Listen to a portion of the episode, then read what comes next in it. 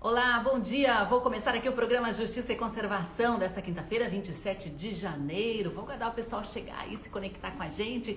Falo ao vivo aqui das redes sociais do Observatório de Justiça e Conservação. Você nos encontra como arroba justiçaeco. Nosso site é justiçaeco.com.br e o nosso programa tem a transmissão ao vivo também da Rádio Cultura de Curitiba. Para quem está aqui, toda a região metropolitana de Curitiba, pode nos escutar pela AM 930 diariamente ao vivo vivo.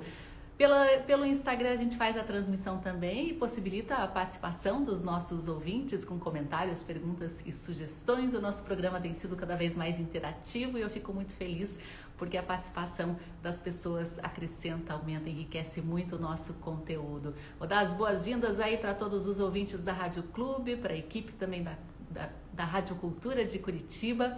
E eu queria dar as boas-vindas também para a Karine da Costa, que está com a gente, para o Fleck Tatiane, Cidadão Kenny, o doutor Victor Horácio já está a postos aqui, Vernei Serafini, Carol Bra Vaz, Simon Monansite, é isso, Simon?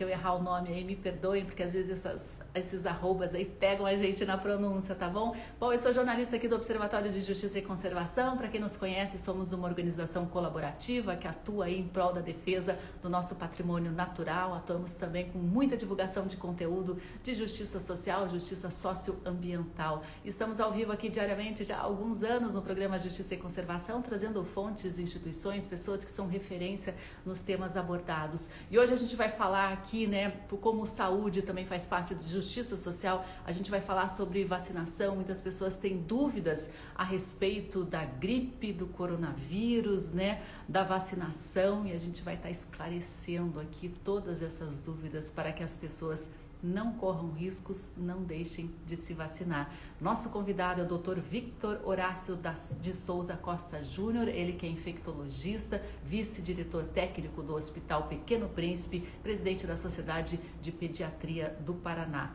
Então, nós vamos falar aqui com o Dr. Victor Horácio no primeiro parte do programa e na sequência né, nós vamos receber aqui Natasha Schwinsky, ela que é analista de processos ambientais da SPVS. Natasha vai nos explicar o funcionamento das áreas naturais né, como fábricas de serviços ecossistêmicos. Vamos entender com a Natasha esse conceito né, de capital natural e de produção de natureza. As florestas funcionando como verdadeiras fábricas de produtos valiosíssimos, cada vez mais, inclusive, preciosos, raros e disputados. Então, a Natasha vai estar na segunda parte do programa. Eu vou conversar aqui já com o Dr. Victor Horácio para a gente falar a respeito de vacinação, essa epidemia de gripe e de Covid que estamos tendo, tem duas cepas novas né, de coronavírus e de gripe que estão aterrorizando, aumentando aí o número de casos e de internamentos.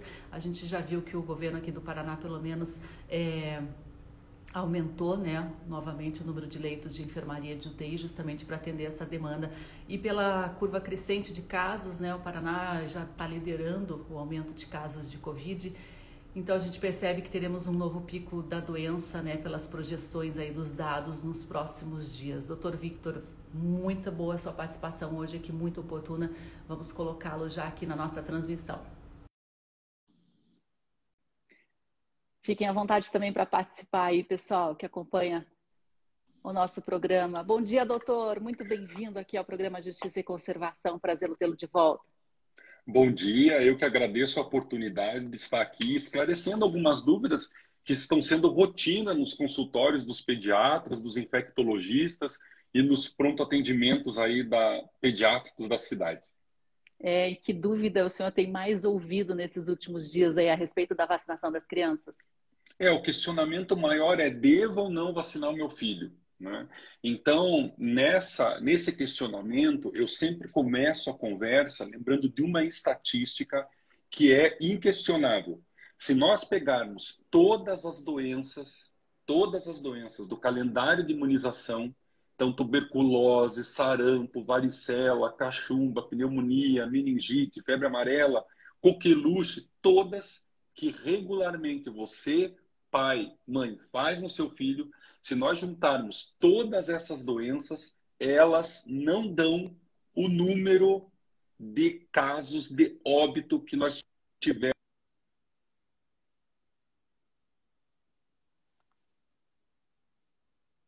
E 500 mortes por Covid pediátrico nesse período de dois anos e esse número ele é muito maior do que todas essas outras doenças do calendário de vacinação. Então, acho que é uma estatística que já começa convencendo. Né? O Covid hoje é a doença que mais está matando criança no Brasil. Inclusive, nós temos índices maiores até do que no restante do mundo, doutor, de mortes de crianças por Covid aqui no Brasil? Sim, o Covid, se nós formos pegar os dados estatísticos do Ministério da Saúde e do Ministério da, aqui da Secretaria Estadual, nós vamos observar que nós temos sim tido muitos casos é, de óbito no Brasil, muito maiores do que quando comparado com outros países do mundo. Então, é um desserviço que a gente vê, é, é, do modo geral, a, essas informações, essas notícias que saem é, em, em, vários locais na internet, é, tentando macular a imagem da vacina. Né? Nós, a criança ela foi muito prejudicada nesse período. Né? Nós tivemos o Brasil como o país que mais tempo deixou a escola fechada.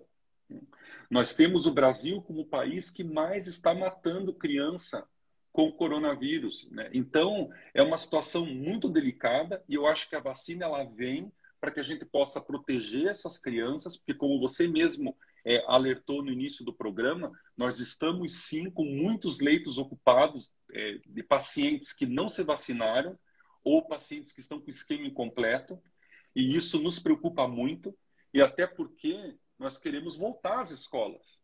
Né? Então, nós precisamos vacinar nossas crianças para fazer exatamente com que a gente possa aí ter um ano mais próximo do normal. Lembrando que é muito importante é, frisar aos pais que esse aumento do número de casos que nós estamos vivenciando agora não é nenhuma novidade para quem trabalha na área de infectologia ou de epidemiologia. Né? Nós estamos começando tardiamente a vacina para as crianças, já podia ter sido começado antes, como dos adultos também veio tarde. Né? Países como os Estados Unidos já vacinaram mais de 100 mil crianças, né? então é um número muito grande e a gente não vê efeitos colaterais da vacina. A gente tem aí o Brasil, então, num atraso com relação à, à vacinação na população pediátrica e a gente não pode ficar é, com essa fama né, de tá, sempre estar correndo atrás. Né? Nós estamos correndo atrás, nós estamos perdendo vidas. Então, esse é o cuidado que a gente precisa ter. É, a gente viu aí que teve um aumento né, é, de número de casos de internamento novamente, que aumentou 75% no Paraná, o governo reativou leitos de enfermaria de UTI, e há um dado muito impressionante de que a maioria dos internados são de não vacinados, doutor. Sim, é, isso aí é, é, um dos fatores que acaba é, engrossando o coro das pessoas que defendem a não vacinação. Né? Então, o que, que eu quero lembrar a quem está nos assistindo? Que a vacina ela impede que você interne e que você venha a óbito. Então, a vacina, a finalidade dela principal é essa: é evitar que você venha internar e evitar que você venha falecer pela doença. Esporadicamente, você pode acabar pegando a doença, mas vai ser um quadro mais leve. E isso a gente já sabe que acontece com a vacina da gripe. Né? Quantas vezes você escuta as pessoas falarem assim: ah, eu peguei gripe e na verdade acabei pegando, eu fiz a vacina da gripe e peguei gripe. Isso pode acontecer com o Covid também, mas vai ser uma forma leve, não vai ser uma forma grave que vai fazer com que você interne, que você fique longe dos seus familiares, porque a gente sabe que existe um isolamento para esses pacientes e que você venha a falecer. Então, é uma filosofia vacinal que a gente já vem praticado com a vacina do influenza. Né? E a vacina do, do Covid é praticamente o mesmo raciocínio. Evita formas graves e gravíssimas, com óbito, né, mas não impede necessariamente que você venha a pegar a doença. E doutor, é, existe aí uma preocupação, né, com possíveis efeitos colaterais? A, a, até a dona Ideia está perguntando Coronavac ou Pfizer para as crianças. As duas têm estudos consistentes, né? Como que estão aí? Muita gente fala que as crianças estão sendo usadas como cobaia, que existem efeitos colaterais. Doutor, como que o senhor responde a essas pessoas que chegam com essas informações? Sim. É, então, em primeiro lugar, a vacina Coronavac, ela é uma vacina que a maneira como ela é produzida já é uma técnica muito conhecida com as outras vacinas. É uma vacina de vírus inativado e a gente tem várias outras vacinas que são assim também. Então, é uma vacina muito boa, que dá uma proteção também muito boa para as crianças. Né? Ela tem uma proteção aí em torno de 73%. A vacina da Pfizer, ela já é uma vacina de RNA mensageiro. Então, é uma vacina que quando você recebe ela, esse RNA, ele acaba se desfazendo e induzindo o teu organismo a produzir anticorpo. Então, também é uma vacina muito boa. Então, as duas são vacinas muito boas. E a pergunta que fazem é qual é a melhor? Olha, a melhor vacina é aquela que você tem disponível para fazer naquele momento.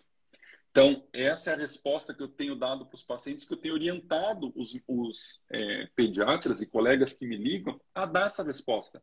Porque vacina para uma doença que está matando tanto, né? E lembrar que coronavírus, a Coronavac e a Pfizer são duas vacinas que elas têm já estudos feitos há um bom tempo. Então, quando me perguntam, ah, mas a vacina foi produzida muito rápido, eu quero lembrar que nós já tivemos epidemias locais do, do coronavírus em 2002 e também epidemias locais do MERS-CoV em 2012. Então, o coronavírus já é um vírus conhecido da indústria farmacêutica. E essa vacina que foi rapidamente disponibilizada em um ano, ela já vinha de pré-estudos desde 2002. Então, não foi do zero que começou. Né? Então, a gente tem que sanar essa informação exatamente para evitar equívocos, né, com relação de que ah, a vacina foi feita muito rápida, estão fazendo a qualquer preço, e não é assim que funciona.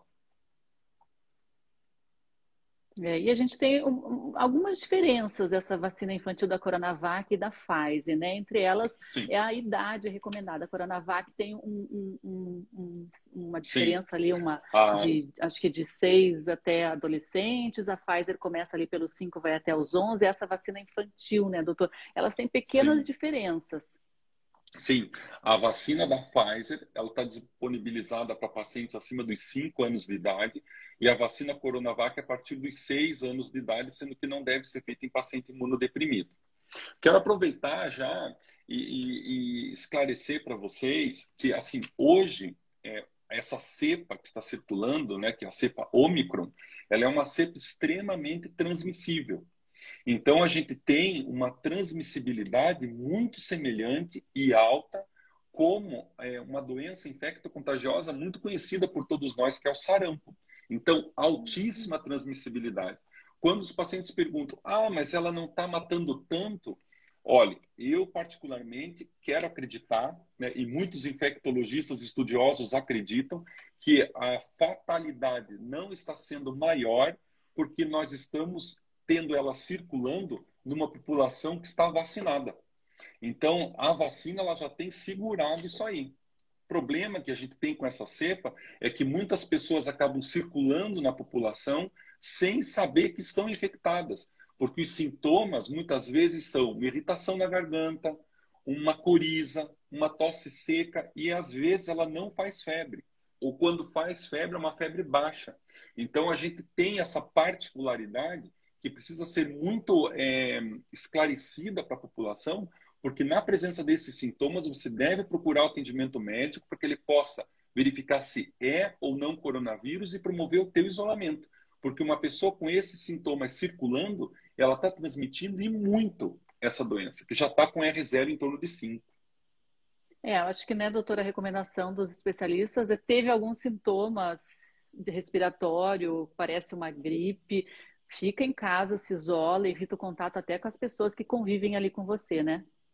Com certeza, a gente tem na população pediátrica aí números que assustam muito com relação à taxa de crianças que acabou se infectando. Né? A gente tem aí nesse começo de ano lá no nosso hospital mais de 400 crianças já diagnosticadas com quadro de Covid. Então, isso nos preocupa muito. E principalmente, né, você que tem filho com paralisia cerebral, você que tem filho com é, síndrome de Down ou qualquer outra síndrome genética, e você que tem filho autista, pela dificuldade do uso da máscara, é fundamental que você já vá procurar a vacina para eles são mais suscetíveis, né? Crianças com deficiência, com alguma comorbidade, né? Doutor, já com a saúde mais debilitada? Muito mais, assim, a gente tem uma casuística muito triste, que são as crianças com paralisia cerebral, sendo crianças que lideram né, a lista das doenças que mais tem pacientes com Covid associado a óbito. Porque o diagnóstico tardio, ele também nos preocupa.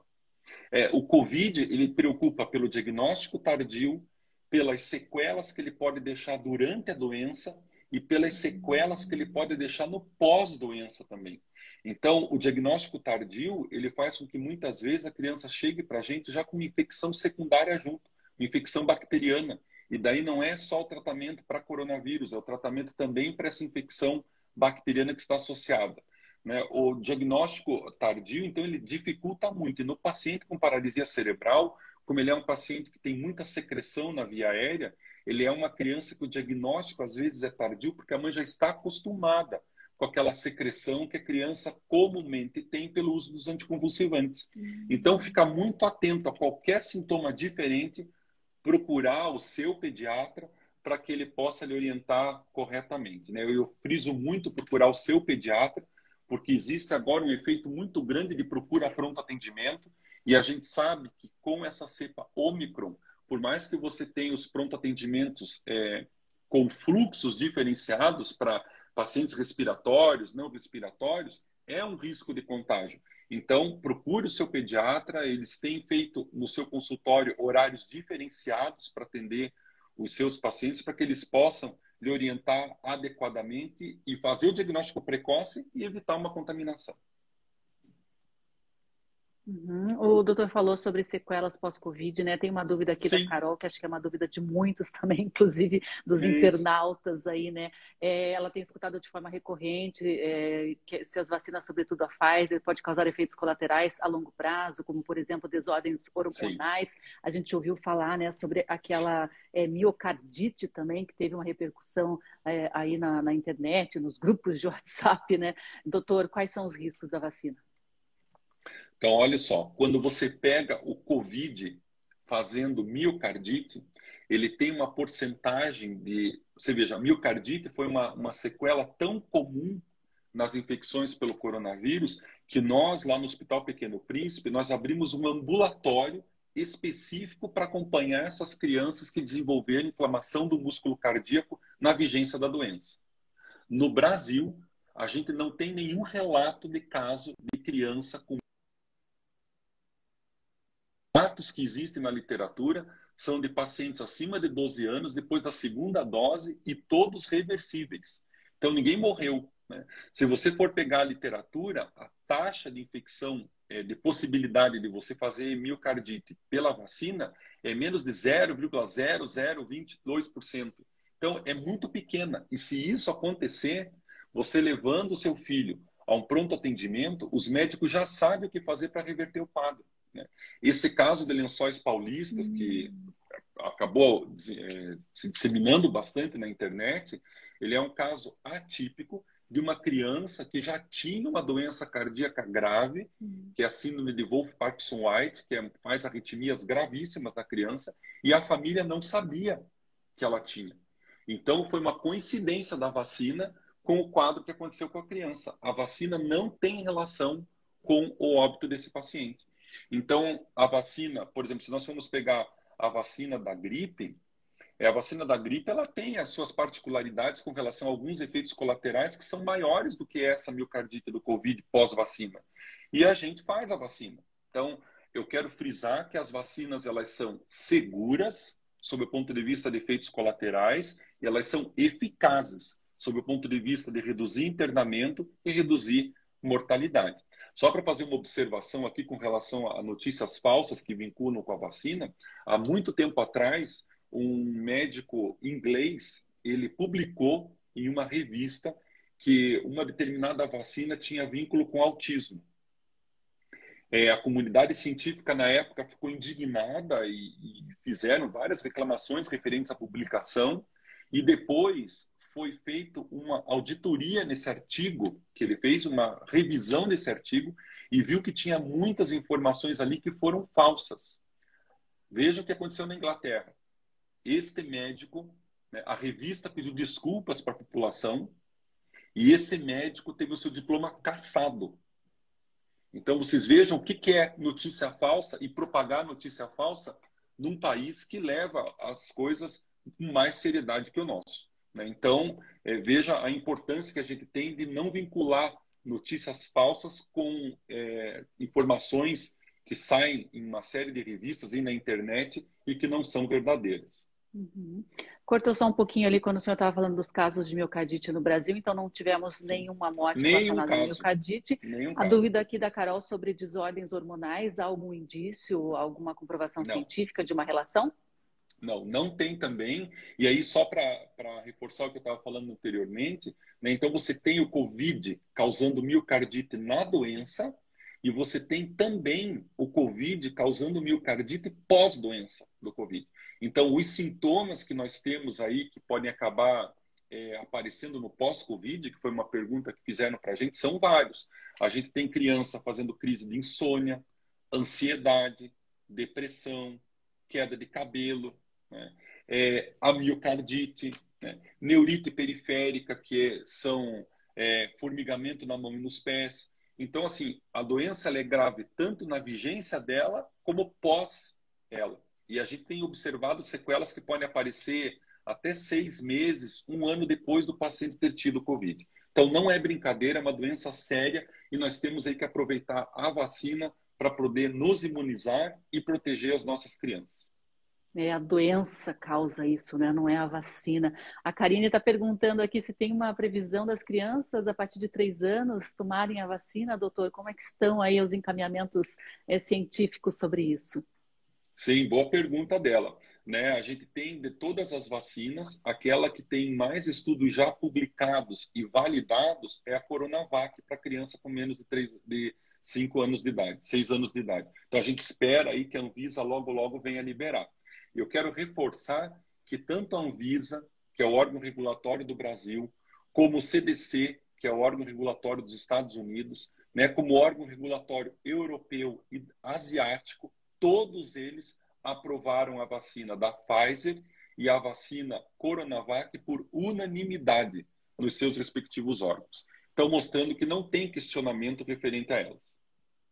Uhum. Kátia Amaral aqui. Kátia, bom dia. Como é que você está aí? Soube que você estava com Covid. E ela está perguntando justamente aí, né? Quanto tempo depois de ter Covid a criança pode tomar a vacina? Será que teus filhos uhum. estão infectados, Kátia? Tem um intervalo importante para quem está apresentando sintomas e para quem não está apresentando sintomas, mas é, ali tudo indica que está contaminado, doutor? Sim, a gente tem a orientação que pós é, a doença Covid você tenha 30 dias após o início dos sintomas para poder realizar a vacina. Então, uma média de quatro semanas aproximadamente. E a vacina contra o coronavírus, a gente orienta que se dê um intervalo de 15 dias dela a outra vacina. Uhum. Se acontecer, por exemplo, a Kátia, né, ela está com sintomas, teve contato direto com as crianças e as crianças não apresentarem sintomas. Se as crianças não tiverem com sintomas, mesmo tendo ali um contato direto com, com a mãe com Covid, ela pode tomar a vacina. O problema são é. os sintomas, a doença instalada, doutor? Ou é, é preciso, de qualquer forma, esse intervalo?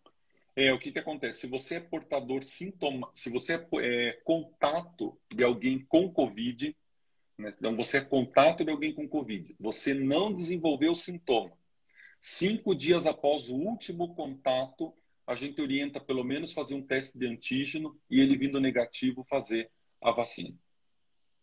Uhum. Débora comenta aqui: meu filho de 5 anos, consegui evitar que ele pegasse Covid até agora, estou preocupada com o início do ano letivo. Preocupação bem justificada, né, doutor, com essa Omicron aí, com uma transmissão altíssima. Sim, transmissão altíssima, né? Crianças sendo vacinadas aí rapidamente, a gente está feliz em ver a, velocidade com que a gente está vacinando as crianças, apesar de ter começado mais tardiamente. Mas é, é, o que eu comentei, as escolas elas também se prepararam para esse retorno já no ano passado, né, com distanciamento, com número reduzido de alunos em sala, distribuindo equipamentos de proteção individual para professores, né, funcionários, os próprios alunos. Então, é, a abertura das aulas eu vejo como um fator que a gente é, precisa ficar atento principalmente por causa do, da taxa de transmissibilidade do vírus na comunidade. Então, é, a gente precisa é, aguardar mais próximo dessa data da abertura das aulas para a gente ver como vai estar essa situação. E essa situação ela envolve não só o número de casos, mas o número de leitos em, ocupados em hospital, o número de leitos ocupados em unidade de terapia intensiva, para que daí a gente possa validar essa abertura. Né? Então, eu considero a escola um ambiente seguro para a criança, com os cuidados todos que as escolas tomaram, mas eu entendo que a abertura e o retorno das aulas, ela depende dessas variáveis epidemiológicas que a gente precisa acompanhar de perto.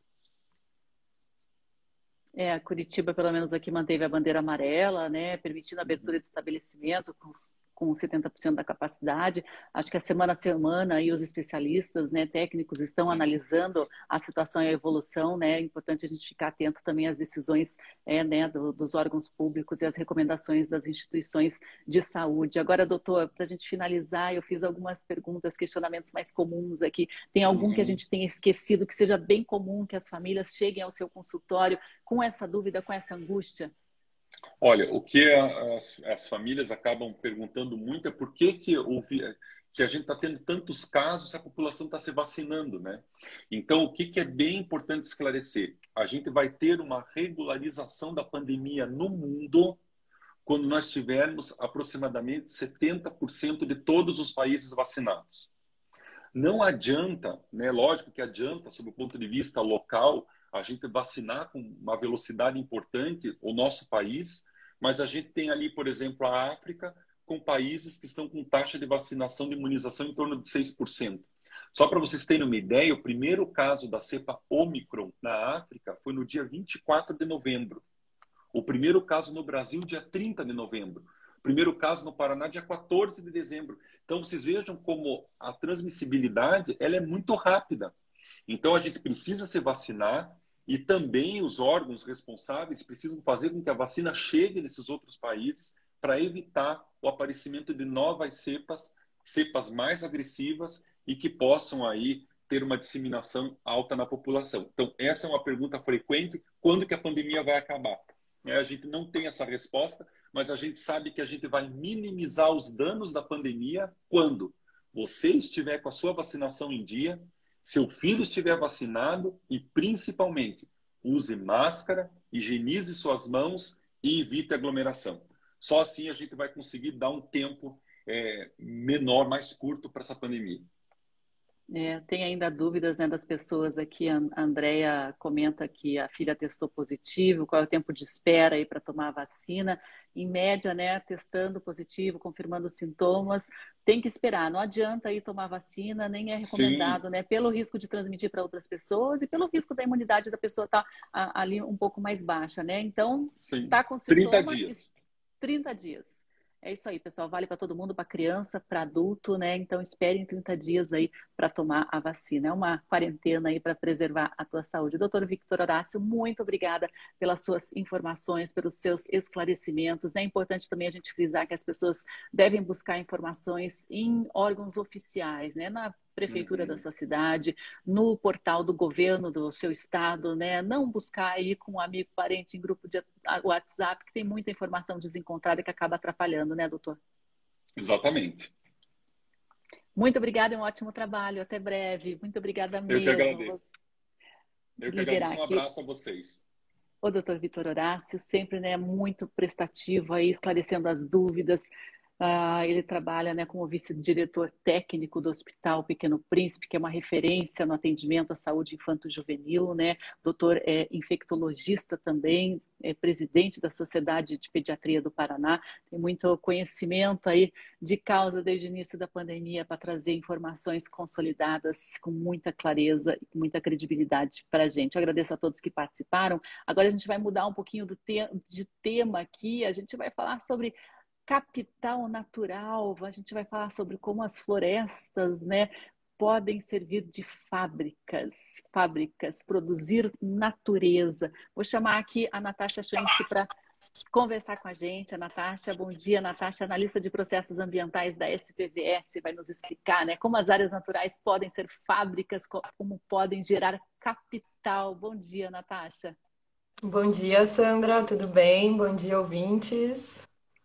Tudo bem. Queria dar o parabéns aí para a SPVS, teve destaque aí de reportagem na Folha de São Paulo, falando justamente sobre esse mercado de carbono, né, que dá uma sobrevida a projetos de conservação. Ficou bem bacana a reportagem, Natasha.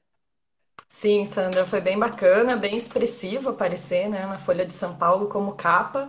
E isso demonstra a importância do tema, né? A importância que o tema de conservação da biodiversidade está ganhando é, cada vez mais destaque. Então, é muito importante as pessoas compreenderem mesmo é, a real situação hoje, né, das áreas naturais a, e a importância delas, né? Como você falou, elas são fábricas, elas geram capital né? Tanto capital para as pessoas como para as empresas. Então, quando as empresas é, começam a enxergar isso e fazer, começam a fazer ações efetivas, né, de gestão ambiental que envolvem a biodiversidade, isso é muito importante. Uhum. A SPVS tem um longo histórico, ele já está se preparando para esse momento que o mundo está vivendo agora, já faz algumas décadas, né? E já tem muito know-how para esclarecer aí como que pode ser conduzido esse mercado de carbono, essa valorização das áreas naturais, né? Essa formação de um capital natural, né, Natasha? Vamos relembrar um pouquinho aí quando tu, como tudo começou para levar a SPVS até onde está hoje? Vamos, então a, a SPVS realmente está sempre na vanguarda desse tema, né? E todas as instituições que se aproximam da SPVS são nossas parceiras, a gente tenta dar também essa sensação de vanguarda, né? A gente, é, o pensamento está sempre à frente das ações, né? Então, às vezes, até isso é um pouco da dificuldade de se trabalhar, do ambientalismo, né? De se trabalhar o ambientalismo em nível nacional, é, em nível internacional.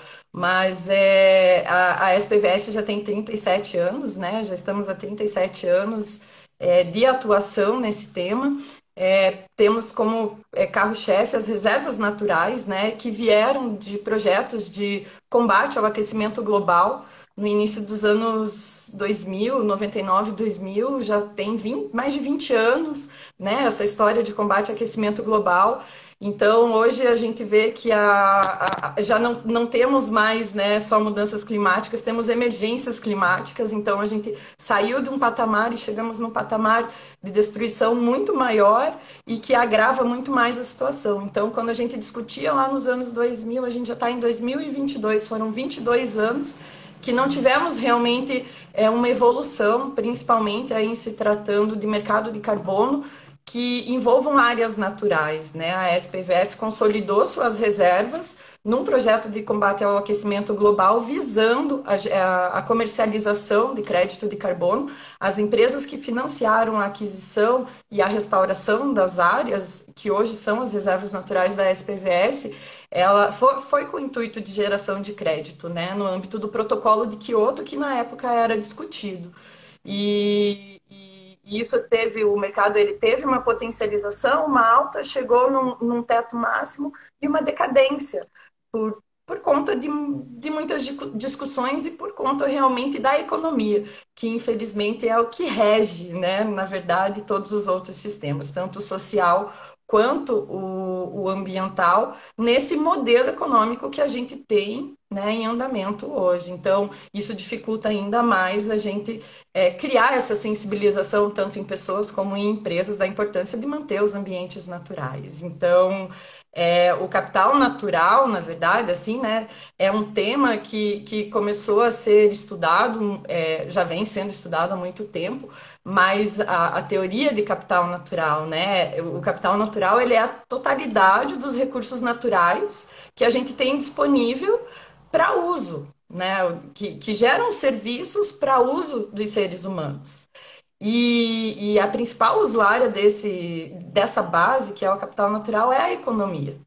Então, assim, se a gente não tem uma economia que é, junte todos os sistemas e faça um trabalho é, de equilíbrio realmente, a gente tem crises. E hoje a gente vê que essas crises estão cada vez mais potencializadas, né? Mudanças climáticas, Curitiba, crise hídrica, acabou o rodízio? Acabou o rodízio de água, mas a gente sabe que nada foi feito para você precaver, né, que não venha ter rodízio. A gente não sabe como vai ser esse ano, e se ano que vem, de repente, a gente não entra num rodízio de novo, porque a crise hídrica está aí. Ela não foi controlada, simplesmente ela a gente teve aí um excesso de chuvas, né? E justamente por conta das mudanças climáticas, né, que acontecem esses eventos extremos, tanto esse calor quanto essa quantidade absurda de chuva, e, e que culminou para que a gente conseguisse aí encher nossos reservatórios. Mas o que a gente tem que ver é que hoje, assim, a, a economia humana, ela se apropria né, desse capital natural para gerar lucro.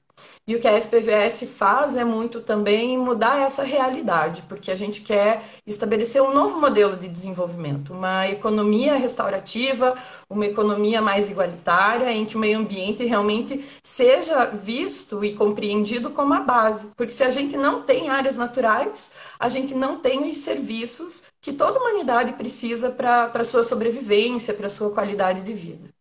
É, como o oficial Guincides comenta aí, os serviços ecossistêmicos. E a equipe da SPVS fala ainda, né? Conservar o patrimônio natural é parte do negócio, mas o número de corporações envolvidas em agendas mais consistentes ainda é muito pequena. Essa agenda, voltando Sim. lá nos anos 2000, né, como fez ali a Folha de São Paulo, é, grandes corporações, grandes empresas se viram aí com essa informação, né, com esse cenário de aquecimento global, protocolo de Kyoto, fizeram né, uma união de esforços para criar um fundo para investimento em conservação, em preservação da Mata Atlântica. No fim, né, acabou não se consolidando esse mercado de carbono na época, né, mas o fundo permaneceu e isso possibilitou que a SPVS crescesse, construísse e preservasse e também restaurasse grandes áreas aqui de Mata Atlântica, né. Voltando os olhares lá para trás, para os olhares agora para a COP 26, né, o que mudou, o que qual é a realidade agora em preservação, em restauração e em oportunidades também para instituições como a SPVS? Então, é, agora o que a gente percebe né, no, no acompanhamento em relação às COPs e à discussão climática é que, é, por mínimo que seja, as áreas naturais elas estão entrando em discussão. Então, é, por exemplo, antigamente, a, maioria dos projetos, é, pegando o carbono, né, um serviço específico como exemplo, e que também foi destaque aí na, na questão da Folha de São Paulo. É, a, a discussão naquela época era muito restauração, né? É, a restauração para você gerar o estoque de carbono. E, e até um pouquinho para as pessoas entenderem, isso vem de uma questão muito simples, né? O carbono. Todas as plantas é, clorofiladas, elas têm aí a capacidade de fazer fotossíntese, que é uma coisa que a gente aprende lá no ensino fundamental. Então, nessa fotossíntese, as plantas elas têm a capacidade de capturar o dióxido de carbono, que é um gás de efeito estufa, né? É, estocar o carbono, usar o carbono como energia e liberar o oxigênio. Então, esse estoque de carbono, que é o serviço essencial que as plantas clorofiladas e aí as florestas, né, no, no quesito específico, carbono, geram para toda a população. Então, lá quando começaram as reservas, vieram muitos, era, a discussão era muito de restauração. E a restauração, muitas vezes, Sandra, a maioria não envolve a questão de nativas né? E a preservação de ambientes nativos e a preservação desse estoque. Porque as florestas, né? Então, quanto, quanto mais elas crescem e quanto mais antigas elas ficam, elas têm uma capacidade, elas têm um estoque de carbono muito maior do que quando do que uma floresta inicial. Então, assim, hoje você manter esse estoque é muito importante também. E essa discussão não tem, porque a geração de crédito está muito muito ligada a um método para você fazer a contabilização, porque aí é um processo né, de verificação, de monitoramento. Então, o que mudou muito lá do início das reservas, em que as empresas financiaram a restauração para geração de crédito, hoje a gente tem uma, uma visão um pouco diferenciada, né? E o Acordo Paris está começando a tratar disso, né? Nessa última COP tratou com mais ênfase a manutenção desse estoque. Então, eu saio da restauração e entro na conservação, que é um, um, tema que não era discutido nessas COPs. Então, favorece aí a manutenção das florestas e a gente sai do nicho específico de carbono, porque a gente pode trabalhar o carbono, né, numa floresta, em numa ação, mas uma empresa que, por exemplo, compensa suas emissões por meio da preservação é, de um hectare, ela não está só estocando carbono, ela está mantendo todos os processos ecológicos desse capital natural e gerando outros serviços, ciclagem de, de, de nutrientes, polinização, água, né? Então, é uma, a gente chama de uma cesta cheia quando a gente trabalha com conservação realmente da biodiversidade, né? A gente sai do nicho específico de carbono e trabalha com uma cesta, uma cesta cheia. E realmente essa, quando a gente criou as reservas e teve toda essa questão da, do projeto de carbono, do projeto voltado a carbono, é, ele se encerrou, mas a gente fez todo um acordo que possibilitou a criação desse fundo, porque inicialmente era para ser um projeto de 40, 45 anos, uhum. Né, e, e, aí como encerrou, é, o custo-benefício também de, de, crédito de carbono não é muito, muito equilibrado, então é muito difícil você certificar uma metodologia para você gerar o crédito. Então, isso possibilitou realmente a gente encerrou o contrato com as empresas, mas mantemos um fundo, que é um fundo que é, é, possibilita a SPVS manter seus 19 mil hectares lá no litoral, né, que são as reservas, e, e a gente está sempre aí trabalhando em estratégias, principalmente de, de captação de recurso, para a gente dar longevidade a esse fundo, né. E aí eu queria que você colocasse justamente essa questão envolvendo a necessidade de apoio de empresas, né? A Débora perguntou aqui a respeito de apoio político, né? Que nem sempre é possível trabalhar a preservação ambiental com porque né, não se converte em votos no meio político, né? Mas tem dois aspectos importantes, que é a questão política e a questão empresarial, né? O interesse de várias, vários lados é, da sociedade em conservação. Isso, isso. o apoio das empresas é fundamental, dos governos também é fundamental, né? Porque a gente precisa criar cada vez mais políticas públicas, né? Que, que sejam efetivas. É, o Brasil é um Brasil que, que ajudem, né? Que não leis. Atrapalhe. Isso, que ajude, que não atrapalhe. Até porque o Brasil é um, um país que pro, que, que tem assim uma carga de legislação ambiental é, de qualidade, mas elas não são colocadas em práticas, não existe fiscalização, a gente tem todo um outro problema por trás, e aí dependendo do governo, né, vem um governo que ainda ajuda a destruir essa legislação que existe e, e acabar com tudo que a gente, o pouco que a gente conseguiu preservar né, até hoje, enfim. Mas saindo do governo, o, o, o, apoio governamental é muito importante, mas o de empresas também, né? O, o capital financeiro de giro das empresas é muito importante para a preservação e, e não só para a preservação, mas também para a empresa. Hoje as empresas realmente têm que compreender que se querem inovação e se querem ser vanguarda, líderes em alguma coisa, eles têm que fazer ações efetivas. E não é uma gestão ambiental somente interna, porque tem uma dependência enorme dos recursos naturais, né? Então, os negócios dependem dos recursos naturais. O, a, o capital natural, a natureza é a base dos negócios, é a base da economia.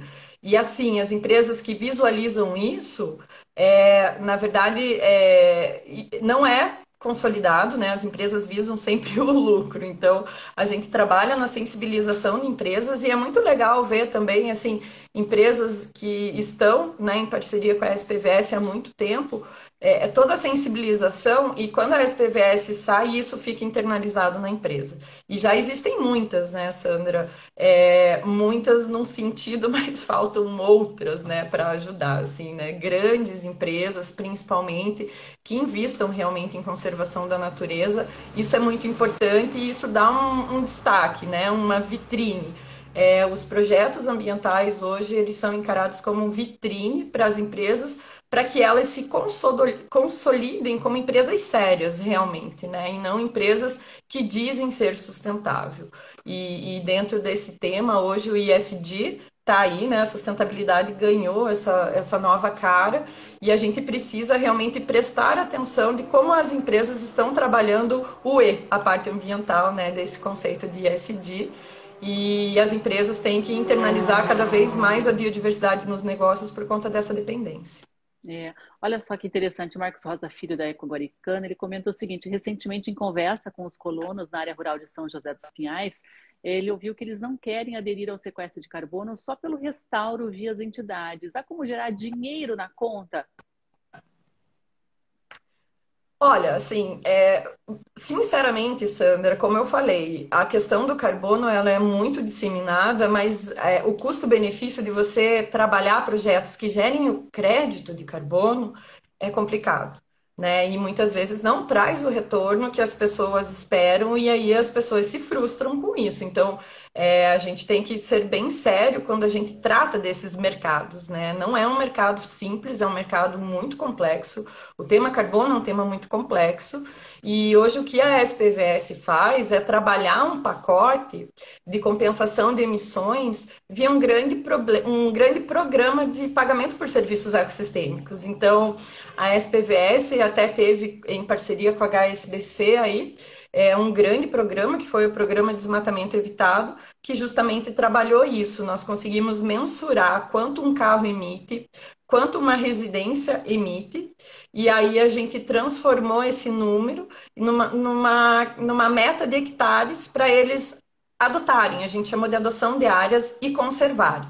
Mas isso não gerou crédito, é uma ação voluntária dessas empresas, né? Então, de novo, já fazendo a ligação com o que a gente estava conversando antes, é, a importância das empresas estarem sensíveis à causa e, e, entenderem, né? É muito fácil, ah, eu quero crédito de carbono, mas calma, não é bem assim que funciona. A gente ah, pode partir por esse, é, por esse caminho, né? Que é um caminho que não gera crédito de carbono, mas você vai estar conservando floresta, ganhando uma cesta cheia e ajudando proprietários rurais. Nesse projeto, a gente conseguiu, a gente trabalhou com cerca de 33 proprietários que mantinham remanescentes conservados em sua área. Então, eles conseguiram aí via um programa de pagamento por serviços ecossistêmicos, não via crédito de carbono.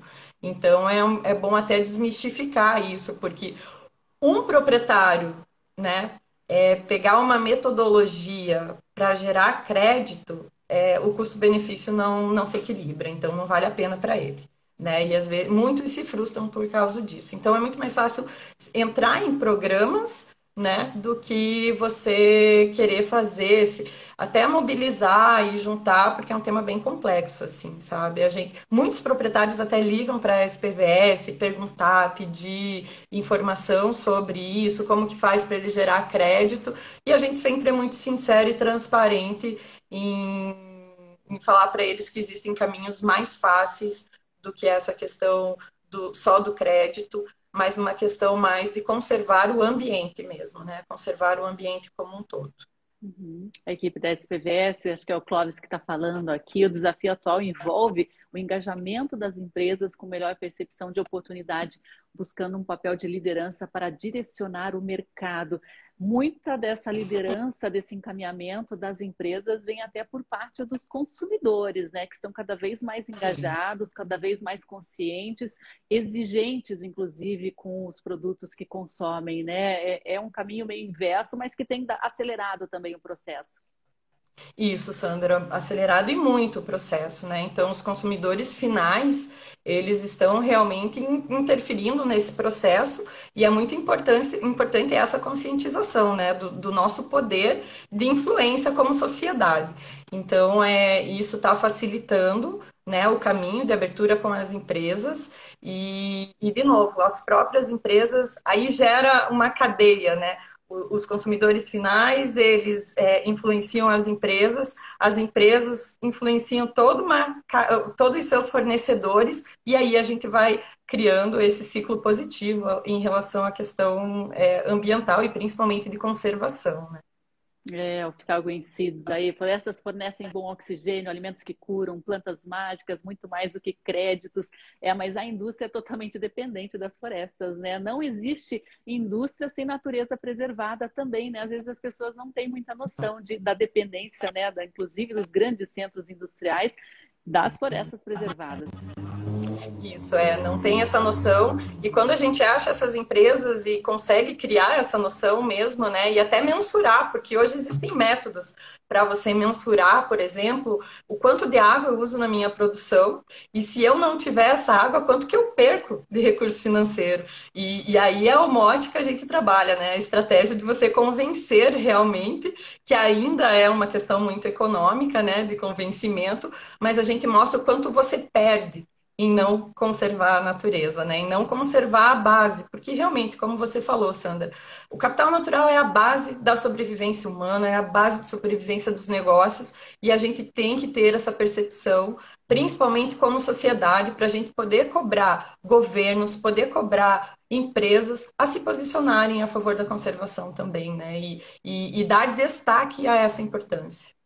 Agora, Natasha, uma coisa muito complexa é você medir o valor de um capital natural, traduzir isso, por exemplo, em real, em dólar, né? É uma métrica assim bem complexa, porque valor nem sempre quer dizer dinheiro, né? Mas se não falar a linguagem do dinheiro, muitas empresas não vão entender o que elas vão ganhar ou deixar de perder, né? Como que vocês da SPVS desenvolveram essa métrica e até essa certificação, né, de um crédito, de um mercado de carbono, de valor de uma área restaurada, preservada? É, Sandra, isso é muito discutível, né? A questão de precificar o recurso natural. A gente nem trabalha valor, porque como você falou, valor é uma coisa, o valor da natureza é imensurável. Porque se a gente não tem natureza, a gente não tem vida. Então a gente está falando de vida e não tem como valorar isso. A gente tem que trabalhar a precificação. E porque assim, infelizmente, como eu falei, a gente está dentro de um mercado, a gente está dentro de um sistema econômico e ele que rege todos os outros sistemas. Infelizmente, hoje é esse modelo que a gente tem estabelecido. Né? É a linguagem não, não é o... a gente tem que falar, né? É não é o correto, mas é a linguagem. A gente tem que entrar nesse jogo justamente para a gente reverter esse jogo. Então, é, a gente tem, existem vários métodos né, de, de valoração. A SPVS trabalha muito com o método de custo evitado dentro da, da parte de precificação mesmo dos serviços ecossistêmicos que a gente trabalha, que é uma questão de a gente verificar quanto é o valor final, o, o preço, né, o preço final de você é, perder aquele recurso. Então, é o custo evitado que a gente fala, assim, que porque assim eu posso fazer atividades para manter e eu evito de perder. Então, quanto custa para eu fazer essa atividade? Quanto custa para eu preservar uma floresta? Ah, eu tenho que ter um funcionário, eu tenho que estar com a área cercada, eu tenho que fazer ações de restauração, eu tenho que monitorar a minha biodiversidade. Então, eu vou precificando tudo isso e chego num preço final. Isso é um dos métodos, mas existe uma gama de métodos, né? E a SPVS, dentro das metodologias que trabalha, a gente sempre tenta inserir o, o, um custo realmente de valor, um incentivo à conservação, que é um, curso, um, um recurso livre, que a pessoa ganha realmente, é remunerada por ser diferente e manter aquele ambiente, porque são poucas as pessoas hoje que mantêm realmente ambientes naturais, né? Então a gente tem que valorizar essas pessoas, destacar essas pessoas, né? Para que outras pessoas sejam influenciadas, contem essa história, essa grande história de conservação e influenciem outras pessoas, né? Aí a gente pensa que tudo isso a gente consegue aí uma interferência na questão de desenvolvimento mesmo, né? Uma mudança de cenário de desenvolvimento, um novo modelo de desenvolvimento que tenha aí a questão ambiental, né? como principal e não a economia como principal e que insira toda a questão social e toda a questão econômica para que a gente tenha um equilíbrio entre todos esses sistemas. Uhum. Uma indústria 5.0, né, onde as pessoas e a natureza caminham também com o mesmo objetivo, né, da produção. Muito interessante.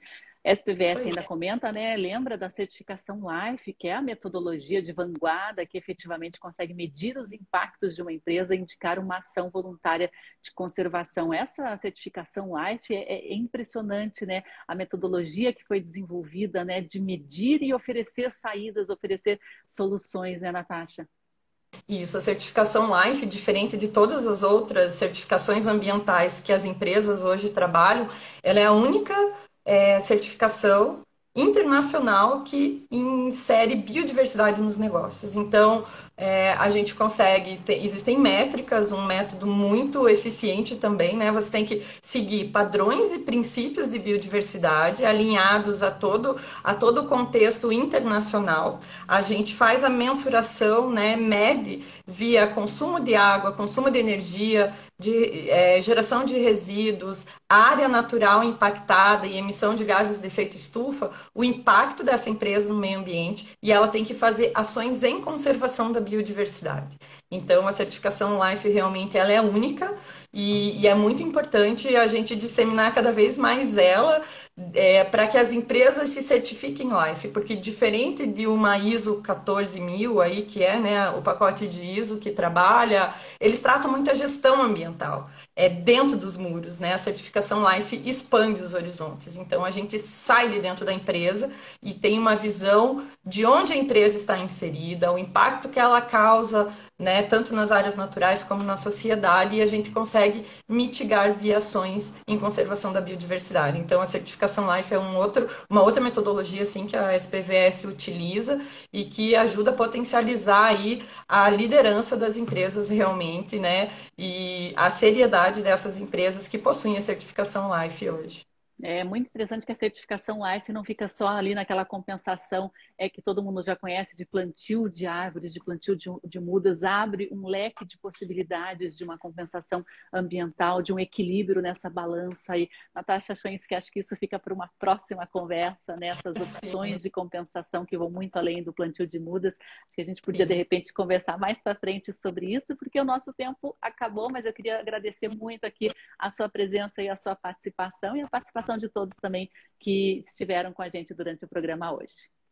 Imagina, Sandra, a gente que agradece, é sempre um prazer estar com vocês, trazer essa informa essas informações para o público de vocês e com certeza a gente fala sobre, vai, vai é, ficando mais específico aí ao longo do tempo nas nossas conversas. É, Hélio Messala, parabéns pela luta e trabalho tão impressionante. O Clóvis comenta a reserva do Uru, né, em parceria com a SPVS e a Posigraf, que permite tanto a, a, compensação de emissões da empresa quanto a obtenção de uma certificação de biodiversidade. Né? Muito interessante essa parceria aí com a reserva do Uru. Se vocês quiserem informações sobre isso, tem algumas reportagens aqui produzidas pelo Observatório, produzidas também pela SPVS qualquer coisa, entre em contato que a gente encaminha o link. Obrigada a todos os ouvintes aí da Rádio Cultura de Curitiba, o pessoal que acompanhou aqui pelo Instagram. A gente volta amanhã às 8 horas da manhã. Vamos falar com o professor Renato Mocelinha. Sexta-feira dia da nossa coluna de história. Então, amanhã, encontro marcado às 8 horas da manhã. Tchau, tchau, Natasha. Até lá.